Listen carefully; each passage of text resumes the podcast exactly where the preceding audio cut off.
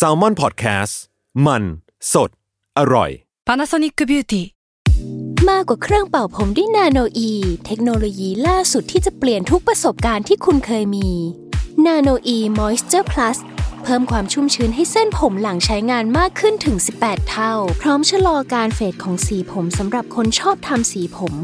ดูแลความชุ่มชื้นทั้งเส้นผมหนังศีรษะและผิวคุณPanasonic NA-0J มีเทคโนโลยี Nano E ที่ care only you Another day is here and you're ready for it. What to wear? Check. Breakfast, lunch and dinner? Check. Planning for what's next and how to save for it? That's where Bank of America can help. For your financial to-dos, Bank of America has experts ready to help get you closer to your goals. Get started at one of our local financial centers or 24/7 in our mobile banking app.Find a location near you at bankofamerica.com/talktous. What would you like the power to do? Mobile banking requires downloading the app and is only available for select devices. Message and data rates may apply. Bank of America NA, member FDIC. Wonderful. อัศจรรย์ความโง่เพราะคำถามโง่ๆมีคำตอบน่าอัศจรรย์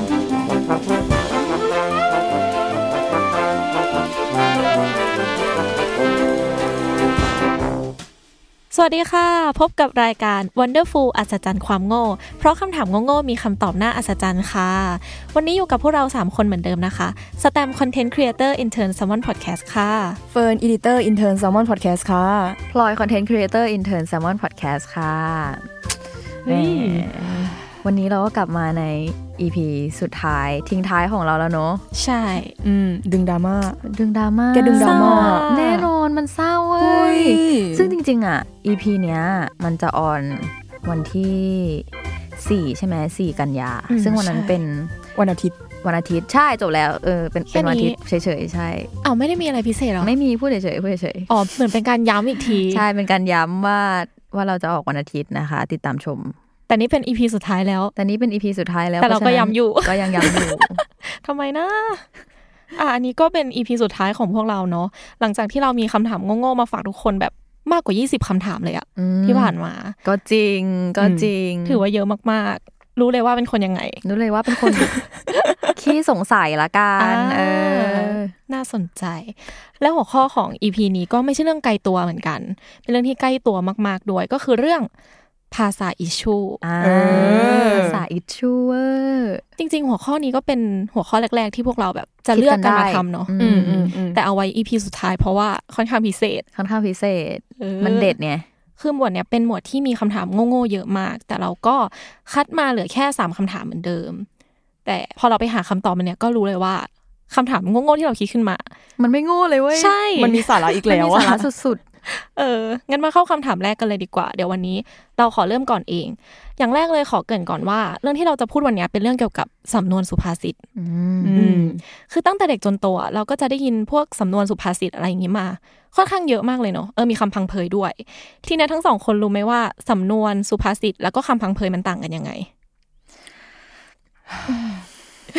ไม่ทราบเลยค่ะอาจารย์กูตกภาษาไทยอ่ะโอเคค่ะไม่เป็นไรคือตอนแรกอ่ะก็เข้าใจว่า3คำเนี้ยมันเหมือนกันแต่จริงๆแล้วมันใช้ไม่เหมือนกันแล้วมันก็มีแบบจุดประสงค์อะไรอย่างเงี้ยที่ต่างกันด้วยก็คือสำนวนเนี่ยมันจะหมายถึงถ้อยคำที่มีความสั้นกระชับแต่ว่ามันแฝงความหมายสุภาษิตก็คือคำที่มีคติสอนใจเตือนใจให้ข้อคิดประมาณนี้ส่วนคำพังเพยมันจะเป็นถ้อยคำที่ใช้เปรียบเทียบเหตุการณ์แล้วมันก็เน้นการติชมมากกว่าการสั่งสอน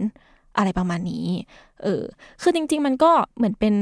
การสอนกันให้แง่คิดอะไรอย่างเงี้ยแหละจริงๆมันก็อาจจะไม่ได้ต่างกันเท่าไหร่แต่ว่าก็เอามาฝากกันเผื่อคนที่ยังไม่รู้เนาะซึ่งสุภาษิตกับคำพังเพยเนี่ยมันเป็นซับเซตของสำนวนวันนี้เราก็เลยจะเรียกรวมๆว่าสำนวนไปเลยละกันทีนี้ขอถามอีกทีว่ามีสำนวนไหนที่แบบทั้งสองคนคุ้นหูกันบ้างไหมเอาที่เฟิร์นก่อน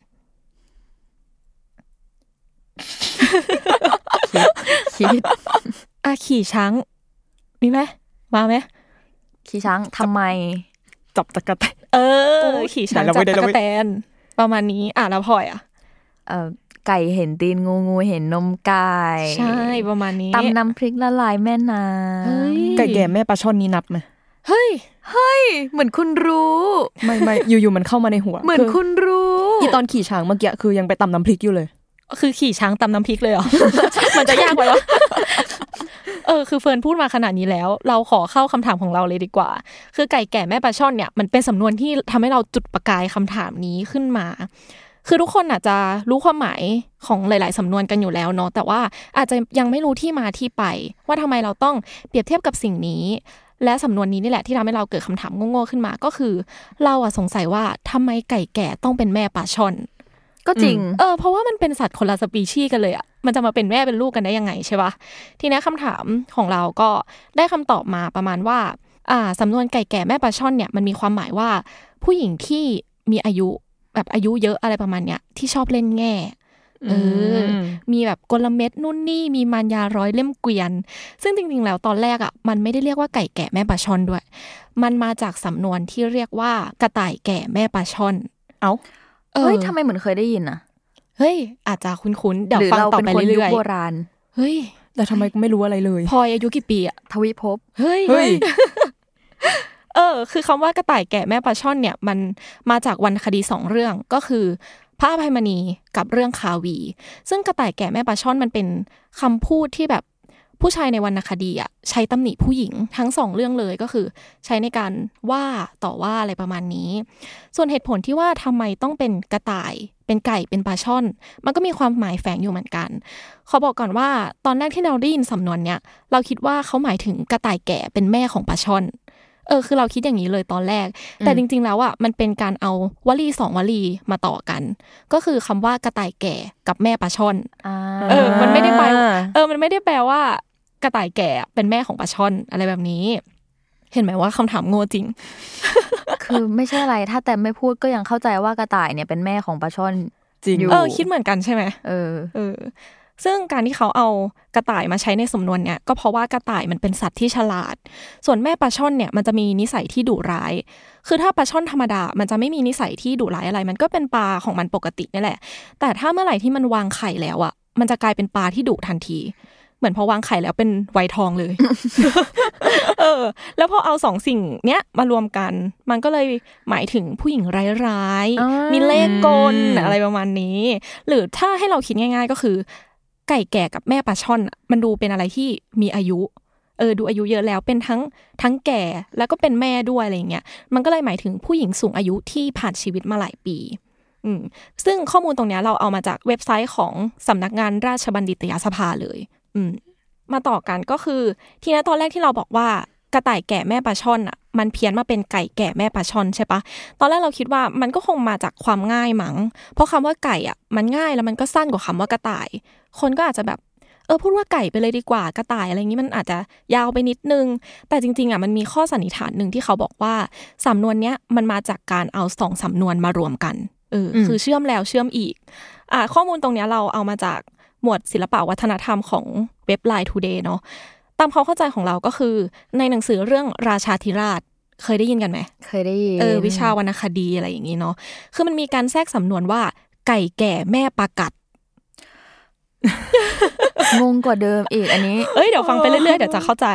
ก็คือไก่แก่แม่ปลากัดเนี่ยมันปรากฏขึ้นในตอนที่พระเจ้าราชาธิราชเขายกย่อความดีความชอบของสมิงพระตะเบิดที่เขาไปชนะในศึกพญาภูกามอันนี้ก็จะเป็นเรื่องของไม่แน่ใจว่าเป็นเรื่องของทางฝั่งพม่าหรือเปล่าถ้าใครที่มีความรู้ตรงนี้ก็สามารถมาคอมเมนต์กันได้เนาะสำนวนเนี้ยเขาใช้ในการชมผู้ชายสูงอายุที่มีความชำนาญในการทำศึกสงครามเพราะว่าการที่เอาสัตว์2ชนิดนี้มาเปรียบเทียบก็เพราะว่าไก่กับปลากัดอ่ะมันเป็นสัตว์ที่มีเลือดนักสู้เว้ยอารมณ์แบบไก่ชนใช่ใช่คือเมื่อก่อนมันจะแบบเราอาจจะได้ยินว่าเขาชอบเอาไก่มาชนเพื่อแบบใช้ในการพนันอะไรอย่างนี้ส่วนปลากัดอ่ะเขาก็เลี้ยงไว้เพื่อที่จะเอามาให้มันแข่งขันกันมันก็เลยเหมือนกับเป็นการสู้รบอะไรประมาณนี้ก็เลยเอาสัตว์2ชนิดเนี้ยมาใช้กับสำนวนนี้แล้วด้วยความที่สำนวนมันมีความคล้ายกันอ่ะแก่ๆแม่ๆอะไรอย่างงี้ใช่ป่ะที่เมื่อกี้ฟังแล้วทั้ง2คนงงกันเพราะช่วงหลังๆที่มันไม่มีสงครามแล้วอ่ะมันแบบสิ้นยุคที่มีสงครามอะไรอย่างเงี้ยสำนวนนี้ก็เลยหายไปด้วยเขาก็เลยเอาคำว่าไก่มาใช้กับสำนวนกระต่ายแก่แม่ปลาช่อนจนกลายเป็นไก่แก่แม่ปลาช่อนที่เราได้ยินกันในทุกวันนี้แม่ปลาช่อนแม่ปลาช่อน รีบพูดไก่แก่แม่ปลาช่อนคือที่มามันก็มีประมาณนี้เลยตอนแรกอ่ะเราคิดไว้ว่าเราจะทำเรื่องสุภาษิตใช่ป่ะแล้วคิดว่าคงเอาหลายๆสำนวนที่แบบเกี่ยวกับสัตว์อะไรอย่างเงี้ยมาพูดแต่พอหาข้อมูลของสำนวนเนี้ยมันเยอะมากเลยอะแล้วก็คิดว่าเราแบบ เน้นสำนวนนี้ไปเลยดีกว่าให้ทุกคนแบบรู้ว่ามันมีที่มายังไง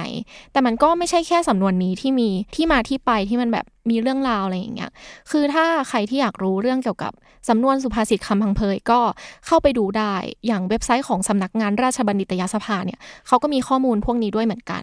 ก็ลองเข้าไปดูกันได้เนาะสำหรับคำถามแรกก็ประมาณนี้interesting ใช่ไม่คิดเลยว่าแบบแค่สำนวนเดียวอ่ะมันจะมีเรื่องราวเบื้องหลังเยอะขนาดนี้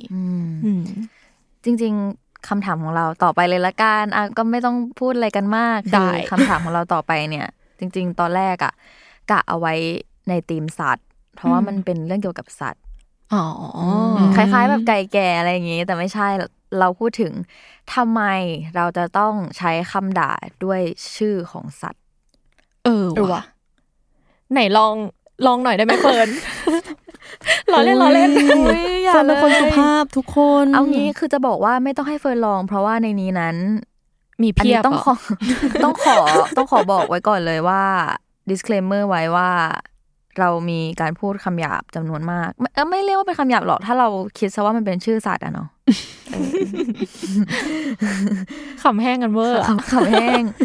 คำถามเราก็คือทำไมเราจะต้องใช้คำด่าด้วยชื่อสัตว์ใช่ไหมมันมีหลายแวบที่ผุดขึ้นมาในหัวเลยว่าเฮ้ยคือน้องเขาทำอะไรผิดอะทำไมเราจะต้องแบบดูถูกน้องแบบนั้นด้วยอะไรแบบเนี้ยอย่างเช่นควายที่แบบมีความหมายว่าโง่อะไรอย่างเงี้ยคือบางทีน้องฉลาดกว่าแบบคนบางคนด้วยซ้ำอ่ะไม่ได้แบบไม่ได้หมายถึงใครก็หมายถึงแค่พูดแบบรวมๆอะไรอย่างงี้แบบทำไมเราต้องว่าน้อยอย่างนั้นด้วยอะไรอย่างงี้ก็เลยสงสัยทีนี้เราก็สงสัยอีกว่าแล้วภาษาอื่นๆอ่ะนอกจากภาษาไทยอ่ะเขาใช้ชื่อสัตว์มาเป็นคำด่าเหมือนกันหรือเปล่าแล้วสรุปก็คือใช่เว้ยภาษาอื่นๆจริงๆมันมีคำด่าที่ค่อนข้างหลากหลายไม่ได้มีแต่สัตว์อย่างเดียวแต่ว่าแบบสิ่งหนึ่งที่เป็น universal แบบใช้กันแบบเกือบทั่วโลกเลยก็คือใช้คำด่าเป็นชื่อสัตว์อย่างเช่นภาษาจีนใช่ไหมในเว็บ Enlighten TH เขาบอกว่ามีการใช้คำว่าจูซึ่งแปลว่าหมูอ่ะเป็นคำด่าที่แปลว่าโง่แล้วก็มีคำที่แปลว่าโกที่แปลว่าหมาจะด่าแบบเป็นอารมณ์แบบดูถูกเหยียดหยามถ้าเห็นในหนังจีนทุกคนก็จะเห็นคำว่าแบบไอ้ลูกหมาเอ้ยอย่างเงี้ยนึกออกไหมแต่ฟังอย่างนี้มันดูแอบน่ารักอะแอบน่ารักจริงไม่มันอยู่ที่โทนเสียงเว้ยคือถ้าเราพูดแบบโอ๊ยไอ้ลูกหมาโอ๊ยอย่างเงี้ยมันก็จะน่ารักเลยมันก็น่ารักไงแต่ถ้าแบบไอ้ลูกหมาเอ้ยอย่างเงี้ยในหนังจีนนึกออกไหมแบบความดูถูกหน่อยความดูถูกไอ้ลูกหมาซึ่งในภาษาเกาหลีเนี่ยก็เป็นเช่นเดียวกันในเว็บ soclub.blogspot เขาก็บอกไว้ว่ามีคำว่าแก่ที่แปลว่าหมาแล้วก็เทจีที่แปลว่าหมูเป็นคำด่าเหมือนกันแต่ว่าเรื่องหมูอะจะแตกต่างกับของจีนเพราะว่าในเกาหลีเขาจะใช้เป็นอารมณ์ประมาณแบบอ้วนหรือแบบคล้ายๆของไทยเรานี่แหละอันนี้ก็เลยเหมือนอารมณ์ประมาณว่าแบบคำด่าที่เป็นสัตว์เนี่ยมันเหมือนสูตรคณิตศาสตร์อะที่เขาใช้กันทั่วโลกอะนึกออกไหมเราเลยรู้สึกว่าเชี่ยมันเจ๋งว่าแล้วก็เลยยิ่งทำให้เรายิ่งสงสัยขึ้นไปอีกว่าเหตุใดวะทำไมถึงแบบถึงต้องเป็นน้องๆเหล่านี้แต่ว่า EP นี้ที่เราจะพูดถึงกันก็คือเราจะพูดถึงเกี่ยวกับภาษาไทยเป็นหลักละกันเนาะเพราะว่าเราเข้าใจภาษาไทยมากที่สุดละ ไม่มีเหตุผลอะไรเป็นพิเศษแล้วคำด่าของไทยที่เป็นสัตว์ก็มีเยอะด้วยเยอะมากแบบเยอะสุดๆซึ่งการด่าด้วยชื่อสัตว์อ่ะมันก็มีที่มาที่แตกต่างกันไปใช่ไหมอย่างเช่นพวกควายแรดอะไรแบบเนี้ยก็จะใช้ลักษณะของสัตว์ชนิดนั้นมาเป็นคำด่าอย่างตัวอย่างก็คือควายใช่ไหมเราใช้คำว่าควายในความหมายว่าโง่มันมาจากการที่ควายอ่ะยอมให้เราใช้งานยอมให้เราไถนาโดยแบบไม่หือไม่อือเลยอะไรเงี้ยซึ่งมันจะหือจะอือยังไงก่อนมันพูดไม่ได้เนาะจริง แต่คือก็ไม่รู้ว่าจริงแค่ไหนอันนี้มาจากเว็บ Go to Know ก็สามารถดิสคัสกันได้เรื่องนี้ส่วนอีกคำหนึ่งคือคำว่าแรดอันนี้ข้อมูลของเพจบางอ้อเขาบอกที่มาชัดเจนมากเพราะว่าแบบแรดเพศเมียเขาจะต้องต่อสู้กันเพื่อแย่งตัวผู้ในฤดูผสมพันธุ์แล้วก็ตัวผู้ที่ถูกเลือกอะถ้าไม่ยอมโดนผสมพันธุ์หรือไม่ยอมผสมพันธุ์ด้วยเนี่ยตัวเมียก็จะไล่ขวิด ก็คืออารมณ์แบบเถื่อนอะอารมณ์แบบอยากได้ต้องได้อะไรอย่างนี้ เขาก็เลยเอามาเปรียบสื่อถึงแบบพฤติกรรมที่มีแบบแรดอะไรแบบนี้ก็เลยด่ากันแบบนั้นแล้วว่านี่ค่อนข้าง make sense แล้วก็มีอีกคำหนึ่งก็คือคำว่าไก่ เราจะเจอกันบ่อยๆในโลกของเกมเมอร์นะใช่ใช่ใช่อารมณ์แบบไกลว่าอะไรแบบนี้ใช่ไหมซึ่งในภาษาอังกฤษก็ใช้คำนี้เหมือนกันซึ่งก็คือคำว่า chicken จะหมายถึงคนที่แบบขี้ขลาดอ่อนแอหรืออะไรแบบนี้ chicken แบบตรงตัวเลย chicken เลย chicken เลยแต่อันนี้มันมีที่มานะคือเว็บ Grammarphobia เขาบอกว่าจริงๆตอนแรกอะไม่ได้ใช้คำว่า chicken เขาใช้คำว่า hen ที่แปลว่าไก่ตัวเมียใช่ไก่ตัวเมียซึ่งเขาจะเปรียบเทียบไก่ตัวเมียกันว่าเป็นแบบคนที่ขี้ขลาดซึ่งไปเป็นคำคู่ตรงข้ามของคำว่า cock ที่แปลว่าไก่ตัวผู้จะหมายถึงคนที่แบบโดดเด่นอะไรประมาณนี้แต่ไปๆมาๆก็เหมือนแบบเปลี่ยนเป็นคำว่า chicken แทนซึ่งหมายถึงคนขี้ขลาดแบบโดยรวมๆแล้วก็ยังมีคำอื่นอีกที่เป็นชนิดของสัตว์เหมือนกันคำนี้ทุกคนอาจจะรู้จักกันดีเพราะว่ามันใช้กันแบบตั้งแต่สากกระเบือยันเรือรบเลยก็คือคำว่าเฮี้ยนั่นเองอ๋อจริงๆก็ไม่ค่อยคุ้นเท่าไหร่ไม่ค่อยพูดไม่ค่อยใช้ใช่ไหมอยู่ในสังคมที่แบบทุกคนพูดเพราะถูกไหมใช่ไม่มีคำหยาบอะไรเลยจริงๆแบบไม่เคยพูดคำหยาบเลยค่ะคนเขาดูออกนะคะตอนนี้คนฟังแบบจะปิดแล้วคนเขาดูออกนะคะคือจริงๆคำว่าเฮี้ยเนี่ยมันเป็นชื่อของตัวเงินตัวทองถูกไหมเป็นชื่อแบบออริจินอลเหมือนชื่อเล่นป่ะ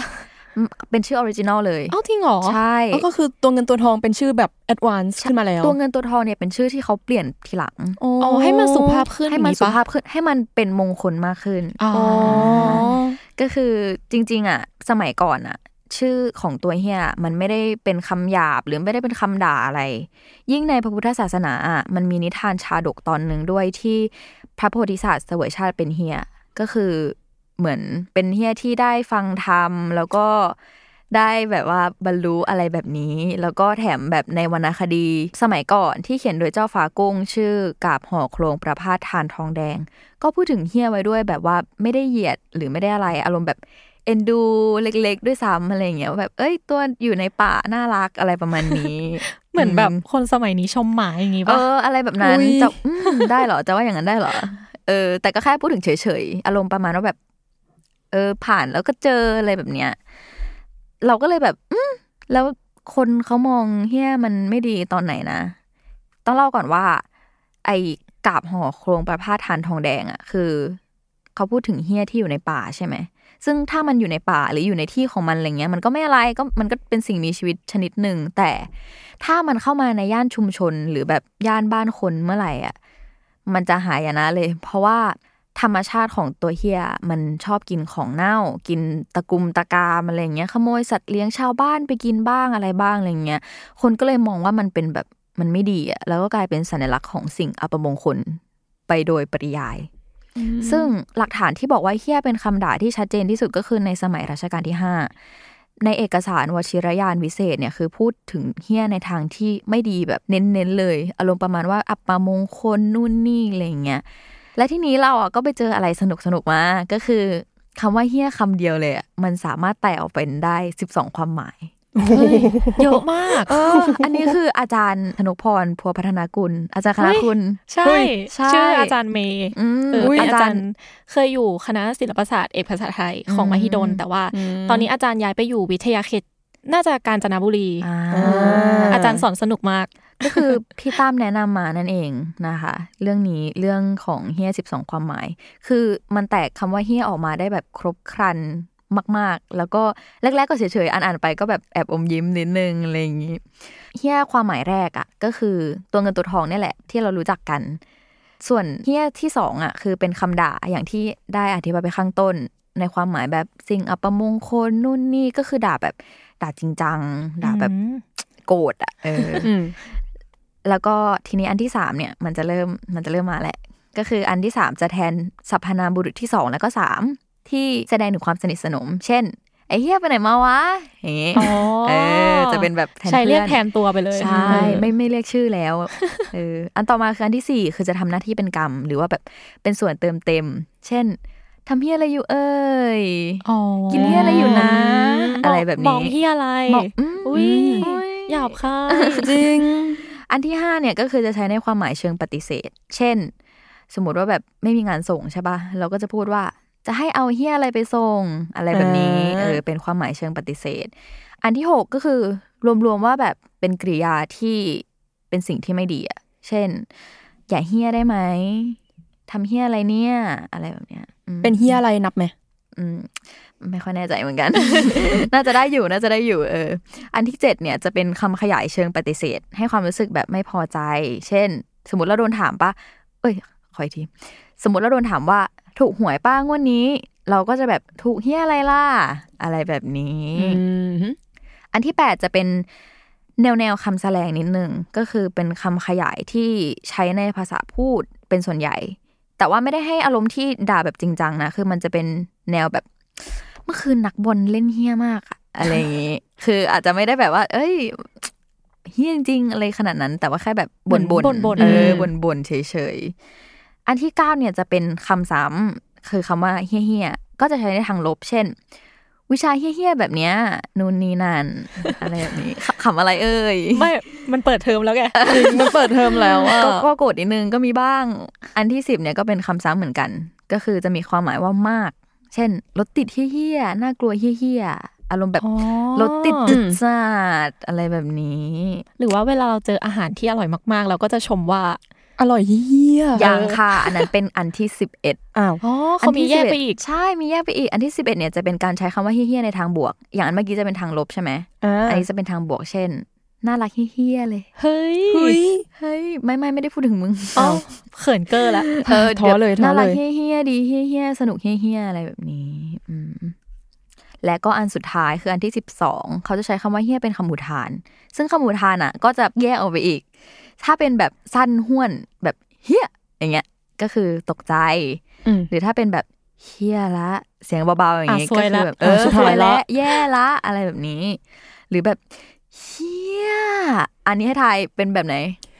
โอ้ว้าวอึ้งปะอึ้ง amazing amazing ประหลาดใจหรือแบบเป็นเฮี้ยแบบกั้นหัวเราะแบบเฮี้ยเหมือนธรรมชาติมากก็คืออารมณ์แบบชอบใจหรือแบบสนุกกับสิ่งนั้นๆอะไรอย่างนี้แล้วก็มีอีกแบบหนึ่งก็คือแบบโอ้ยอีเหี้ยมึงเขาดีมากอะอะไรอย่างนี้มันก็จะเป็นอารมณ์ประมาณแบบเป็นการแบบวีดเป็นการวีดประมาณนึงการถูกใจอะไรสักอย่างนึงซึ่งแบบเขาเขียนไว้ว่าแบบมักใช้ในกลุ่มวัยรุ่นหญิงแล้วก็มีคำคือคำแบบคำว่าอีเหี้ยแบบโมโนโทนเป็นคำที่เป็นอุทานเสริมบทอะที่ใช้เสริมคำพูดให้มันแบบลื่นไหลไปในใดอะไรอย่างนี้ใช้กับคนที่คุ้นเคยหรือว่าสนิทสนมกันเช่นแบบอะไรเนี่ยพลอยสู้เขาเหมือนใช้เป็นแบบแทนคำเชื่อมอะไรอย่างนี้เลยป่ะแทนคำเชื่อมแบบโหไปเจอมานะเฮี้ยแม่งแบบอะไรแบบนี้แบบโฟลให้ประโยคมันโฟลก็คือเราว่าถ้าให้พูดรวมๆอ่ะที่เขาด่าเป็นเรื่องของสัตว์หรือเรื่องของอะไรเงี้ยเพราะว่าสติปัญญาของสัตว์อ่ะมันน้อยกว่ามนุษย์หรือเปล่าถึงแม้ว่าในแง่นึงอ่ะมนุษย์ก็จะเป็นสัตว์เหมือนกันใช่ไหมแต่การบอกว่าอีกคนนึงอ่ะเป็นสัตว์อ่ะก็คืออารมณ์แบบมีสติปัญญาน้อยกว่ามนุษย์อะไรแบบนี้ไม่มีอารยะอะไรแบบเนี้ยซึ่งจริงๆเรื่องนี้มันมีประเด็นด้วยนะมีคนออกมาเรียกร้องว่าเราเลิกใช้คำด่าเป็นสัตว์กันเถอะทุกคนคืออันนี้เราไม่แน่ใจว่าในไทยมีหรือเปล่าแต่ว่าในต่างประเทศอ่ะเขามีบทความเขียนเกี่ยวกับเรื่องนี้ในเว็บ TFN เขาบอกว่ามนุษย์อ่ะไม่ได้วิเศษวิโสอะไรไปมากกว่าสัตว์เท่าไหร่หรอกเลิกใช้ชื่อสัตว์เป็นคำด่าได้แล้วเราต้องมายืนหยัดเพื่อความยุติธรรมแล้วก็ต่อต้านสิทธิพิเศษทางภาษา อย่างนี้อารมณ์ประมาณว่าแบบควายไม่ได้โง่นะเว้ยหมาก็น่ารักจะตายอะไรแบบนี้แต่ว่าอีกเรื่องนึงอ่ะที่เราไปเจอมาว่าแบบทำให้คนยังด่าด้วยชื่อสัตว์อยู่อ่ะอาจจะไม่ใช่แค่เพราะว่าเรื่องนิสัยมันหรือเรื่องแบบสติปัญญามันใดๆแต่มันมีอีกแง่นึงคือเรื่องของกฎหมายใช่คือการด่าด้วยคำอื่นอ่ะบางคำมันผิดกฎหมายไงซึ่งอาจจะทำให้โดนปรับหรือว่าโดนจำคุกอะไรอย่างนี้เราก็เลยคิดว่าหรือเขาก็เลยแบบมีพัฒนาการทางภาษาให้ใช้คำอื่นเลี่ยงคุกแทนไปใช้ชื่อสัตว์อะไรแบบนี้ก็น่าคิดแล้วก็อีกสาเหตุหนึ่งก็คืออาจจะแค่แบบทำต่อๆกันมาเฉยๆก็ไม่ได้มีอะไรก็แบบเขาก็พูดกันมาอย่างนี้เราก็ทำตามประมาณนี้สนุกอ่ะ ยังไม่จบอ้าวไม่แต่แบบชอบอะรู้สึกฟังแล้วแบบอินไปด้วยจริงเพราะว่าเราได้ยินกันอยู่ทุกวันก็จริงไปมอนี่ได้ยินทุกวันเลยมาที่นี่ก็ได้ยินใช่เอ้ยขอเสริมเมื่อกี้นิดนึงคือเมื่อกี้ที่พูดถึงอาจารย์เมย์ก็คืออาจารย์คณะเราคืออาจารย์อะไม่ได้ย้ายไปวิทยาเขตการแต่ย้ายไปวิทยาเขตนครสวรรค์เพิ่งนึกออกเมื่อกี้แล้วก็แบบลองเสิร์ชนครสวรรค์จริงด้วยก็ว่าเมื่อกี้เห็นทำหน้าแบบทำแบบเอ๊ะใช่หรือเปล่าแต่อันนี้เป็นข้อมูลที่ถูกต้องแล้วข้อมูลที่ถูกต้องโอเคค่ะเฮ้ยเราไม่รอช้าไหมไม่รอช้าเราไปคำถามที่5รอเล่นเราปิดรายการแต่เพียงเท่านี้กันอีกรอบเรามีกัน3คนค่ะน้องสาวโอเคไปคำถามที่3ดีกว่าเนี่ยเห็นไหมแบบเรามีภาษาอิชูกันเยอะมากเว้ยอันนี้ก็เลยเกิดคำถามว่าแบบเนี่ยทำไมแบบเราไม่พูดภาษาเดียวกันทั้งโลกให้จบๆไปเลยจะได้แบบไม่ต้องมามีภาษาอิชูในหลายๆภาษาก็จริงใช่ไหมว่ะเพราะการสื่อสารมันอาจจะง่ายขึ้นด้วยปะใช่แล้วแบบคืออันนี้คือเรียนมาว่าแบบเนี่ยการสื่อสารอะแล้วก็ภาษาเป็นแบบรากฐานของวัฒนธรรมของมนุษย์เลยใช่ไหมใช่ เหมือนไม่แน่ใจเหมือนกูผิดใช่ถูกนั่นแหละก็เลยคิดว่าแบบเนี่ยถ้ามนุษย์พูดภาษาเดียวกันหมดอะเหมือนมันจะเป็นหนึ่งเดียวกันอย่างเงี้ยหรอใช่เราจะเป็นหนึ่งเดียวกันแล้วแบบมันก็จะพัฒนาไปได้ไกลกว่าแบบปัจจุบันอะอันนี้คือในความคิดเราอะไรประมาณนี้แล้วคิดว่าทำไมมนุษย์ถึงแบบไม่พูดภาษาเดียวกันทั้งโลกนี่คิดว่ามันน่าจะเป็นเรื่องของถิ่นที่อยู่ด้วยอ่ะเหมือนพอเขามาจากคนละที่อะไรอย่างเงี้ยคือด้วยความที่ว่าสมัยก่อนอ่ะการเดินทางมันยังไม่ได้ง่ายขนาดเนี้ยเหมือนเราโตที่เนี่ยเราก็อยู่แต่ที่นี่แล้วเราก็ต้องพยายามสร้างอะไรที่ทำให้คนที่อยู่ในที่เดียวกับเราอ่ะคุยกับเรารู้เรื่องเราสื่อสารกันรู้เรื่องเขาก็เลยอาจจะคิดเป็นภาษาของตัวเองขึ้นมาแล้วพอมันมีคนหลายๆกลุ่มอ่ะมันก็จะมีภาษาของเขาด้วยเพราะว่าเราไม่ได้อยู่ติดกันเราไม่ได้เชื่อมต่อกันอะไรอย่างเงี้ยเหมือนมันคุยกันแค่ในนั้นน่ะมันก็เลยอาจจะเป็นแบบเกิดเป็นภาษาหนึ่งขึ้นมาแล้วพอมีหลายๆกลุ่มก็เลยมีหลายภาษาน่าจะประมาณนี้มั้งปิดรายการเลยรอเล่น สำหรับเราคิดว่าอาจจะเป็นเพราะในแต่ละกลุ่มวัฒนธรรมอ่ะจะต้องสร้างเอกลักษณ์ให้ตัวเองหรือเปล่าเหมือนอารมณ์ประมาณว่ายิ่งในยุคที่แบบล่าอาณานิคมใดๆอะไรเงี้ยเก่าๆใช่ไหมการที่คนไม่มีวัฒนธรรมของตัวเองก็จะถูกตีตราว่าเป็นคนไม่มีอารยะเป็นล้าหลังวัฒนธรรมล้าหลัง uncivilized แล้วเราก็แบบยึดครองเขาได้เราจะไปทำให้เขาพัฒนาอะไรเงี้ยเราก็เลยต้องพัฒนาภาษาของเราเองขึ้นมาเพื่อที่จะแสดงความเป็นเอกลักษณ์หรือเปล่าโอ้ทุกคนจริงจังกันมากเลยทำไงดีวะยากละกูยากละเนี่ยคือมาฟังกันก่อนมาสาเหตุที่มนุษย์พูดคนละภาษานะเว้ยคือมันมีที่มาเว้ยคือย้อนกลับไปแบบก่อนหน้านี้แบบหลายๆปีเลยคนในโลกพูดภาษาเดียวกันหมดเว้ยแบบใช้คำพูดอย่างเดียวกันหมดเลยแล้วอยู่มาวันหนึ่งอ่ะพวกเขาก็เกิดความคิดแปลกๆว่าแบบเฮ้ยอยากสร้างหอคอยให้แบบไปถึงสวรรค์เลยเว้ยก็คือหอคอยบาเบลเพื่อที่จะแบบเป็นบันไดไปหาพระเจ้าอย่างเงี้ยก็เลยชวนว่าแบบเนี่ยเรามาสร้างหอคอยกันเถอะจะได้แบบมีชื่อเสียงแล้วก็ไม่ต้องแบบไปอยู่นู่นอยู่นี่กันทั่วโลกอะไรเงี้ยเขาก็เลยสร้างหอคอยแล้วแบบต่อมาพระเจ้าก็ลงโทษให้เขาพูดกันคนละภาษา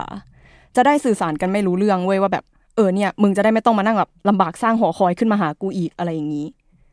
อ๋ออันนี้คือเรื่องในไบเบิลหรือเรื่องในเรื่องจริงเรื่องไบเบิลกูล้อเล่นอันนี้กูล้อเล่นกูว่าแหละกูเกือบเชื่อแหละมาทีนี้เรามาเล่าไทม์ไลน์ของมนุษย์กันก่อนดีกว่าก่อนที่จะแบบไปเข้าเรื่องว่าทำไมมนุษย์พูดคนละภาษาอันนี้เป็นข้อมูลจาก Encyclopedia นะย้อนกลับไปประมาณ 7-5 ล้านปีที่แล้วอ่ะ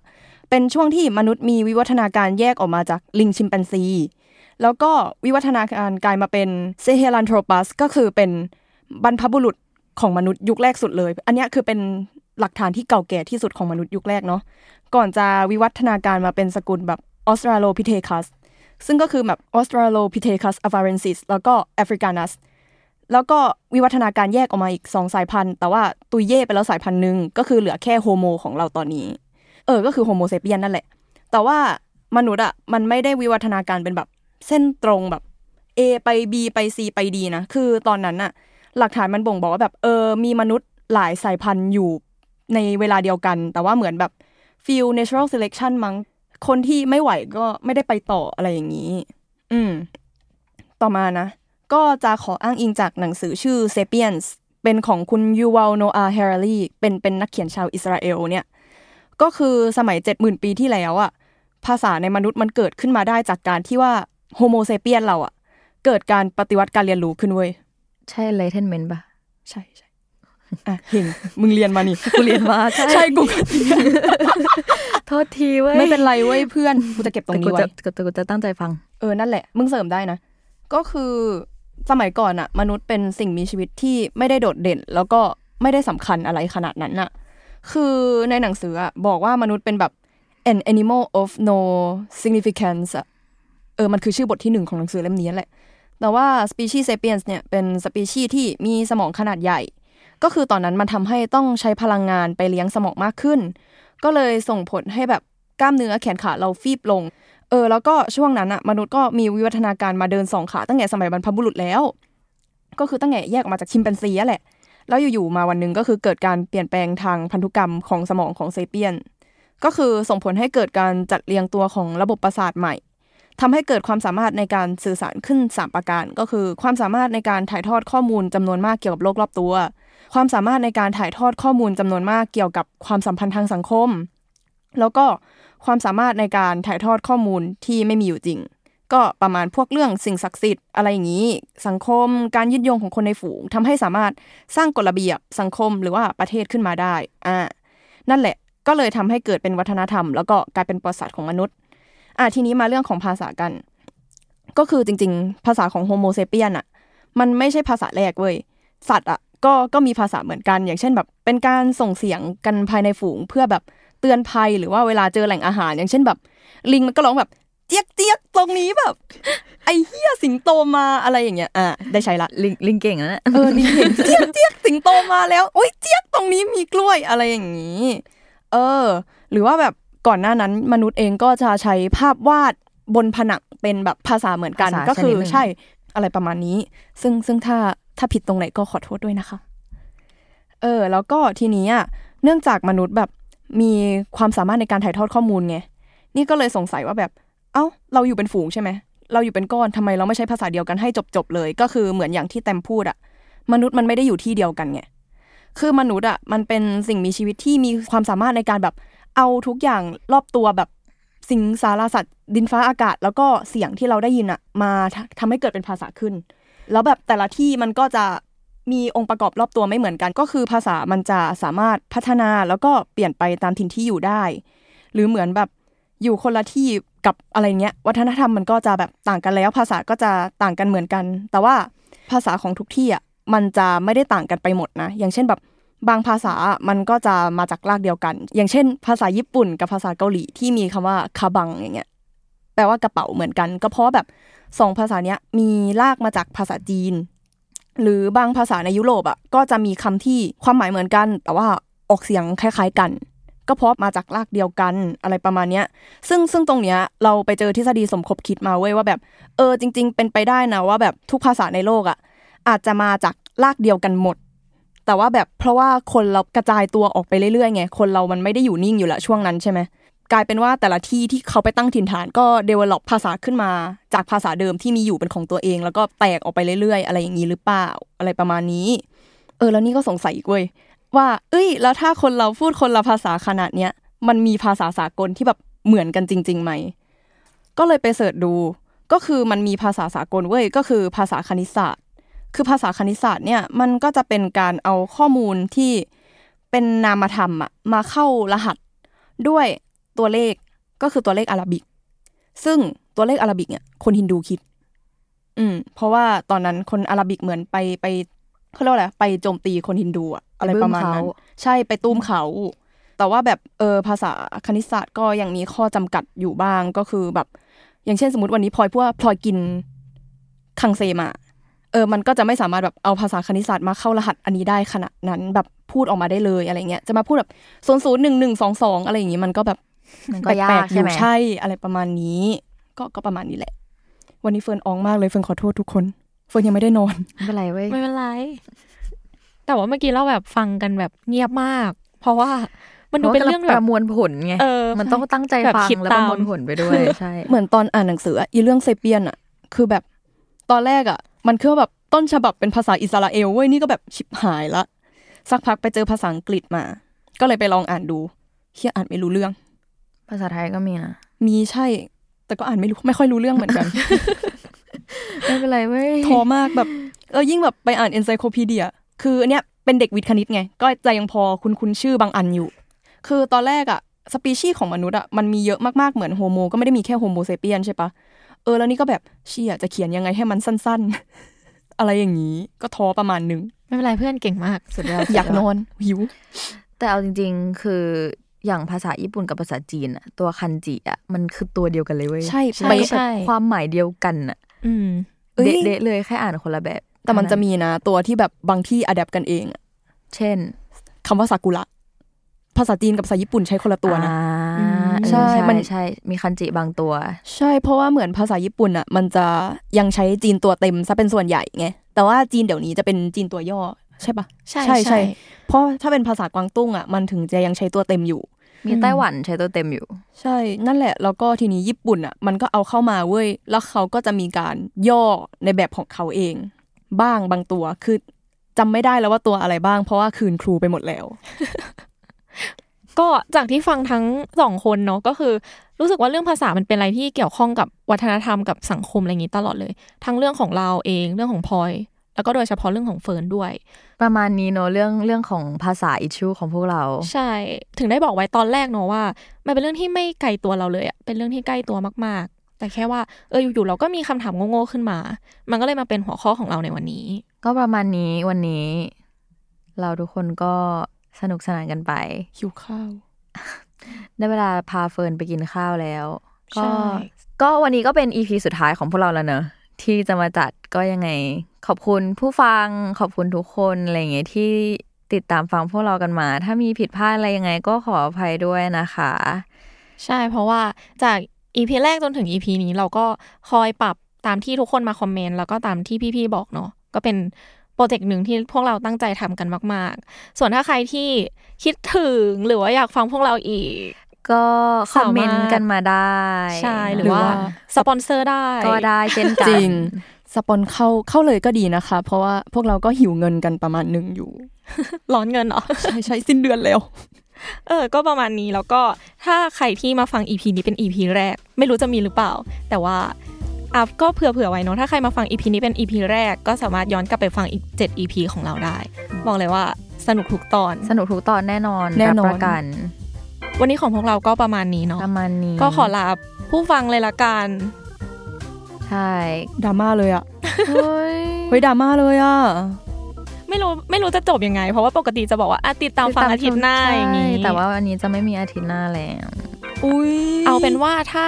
มีฟีดแบ็กยังไงเกี่ยวกับพอดแคสต์ของเราทั้งหมด8ตอนก็สามารถคอมเมนต์ได้นะคะวันนี้พวกเราก็ขอลาไปก่อนค่ะสวัสดีค่ะสวัสดีค่ะ